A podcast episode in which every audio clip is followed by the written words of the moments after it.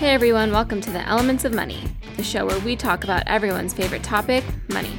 How to make it, save it, borrow it, and yes, even how to use it. I'm Allison and I'll be your host for today.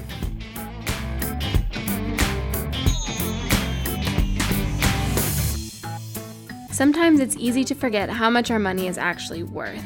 I'm not talking about dollars and cents. You're not going to wake up one morning and discover that your $20 bill suddenly became $100 overnight. But if someone does figure out how to do that, please let me know.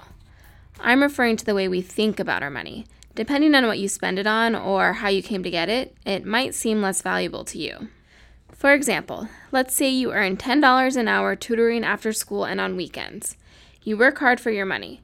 You may even have to miss hanging out with your friends occasionally in order to make it. Because of this, you want to make sure that you get the most value for your dollar. Now, let's say you want to go to the movies. At one theater, the movie costs $10.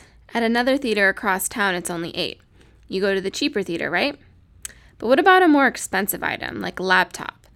At one store, it's 800 At another, it's 790 Would you still go out of your way to buy the cheaper computer?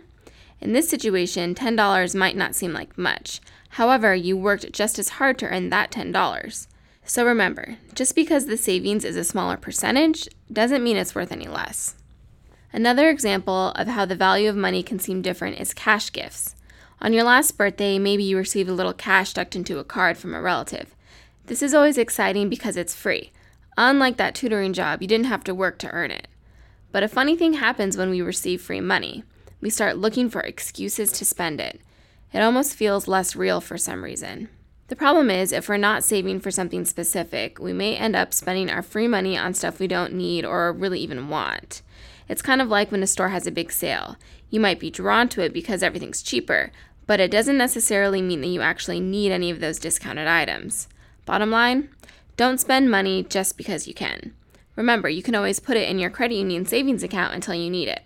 You may even earn dividends in the meantime.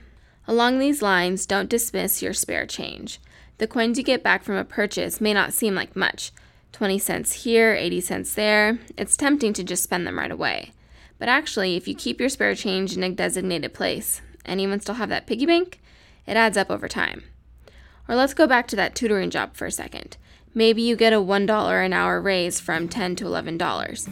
At first, $1 may not seem like a big deal, but look at the big picture. In a 30 hour work week, you're now making 30 more than you were. Take one more step back and look at your earnings over a month. Under your new raise, you're pulling in $120 more. This is why it's a good idea to respect even small amounts of money. In the long run, they can really build your savings. Sometimes we can lose sight of just how valuable our money really is. Whether we're buying an expensive item, getting a cash gift, or dealing with small dollar amounts, you should always try to use it wisely. And with that, we're done with today's episode. For more valuable tips on saving and spending, visit us online at elementsofmoney.com. Until next time, for the Elements of Money, I'm Allison. Thanks for listening. The Elements of Money podcast is designed for information only and is not intended as professional financial advice. Listeners are encouraged to check and confirm the information with professional sources. Information you have heard in this podcast is the opinion of its authors and is not necessarily the opinion of your credit union. The Elements podcast is copyright by Subcat Inc. All rights reserved. No part of this podcast may be reproduced or transcribed without prior written permission of Subcat Inc.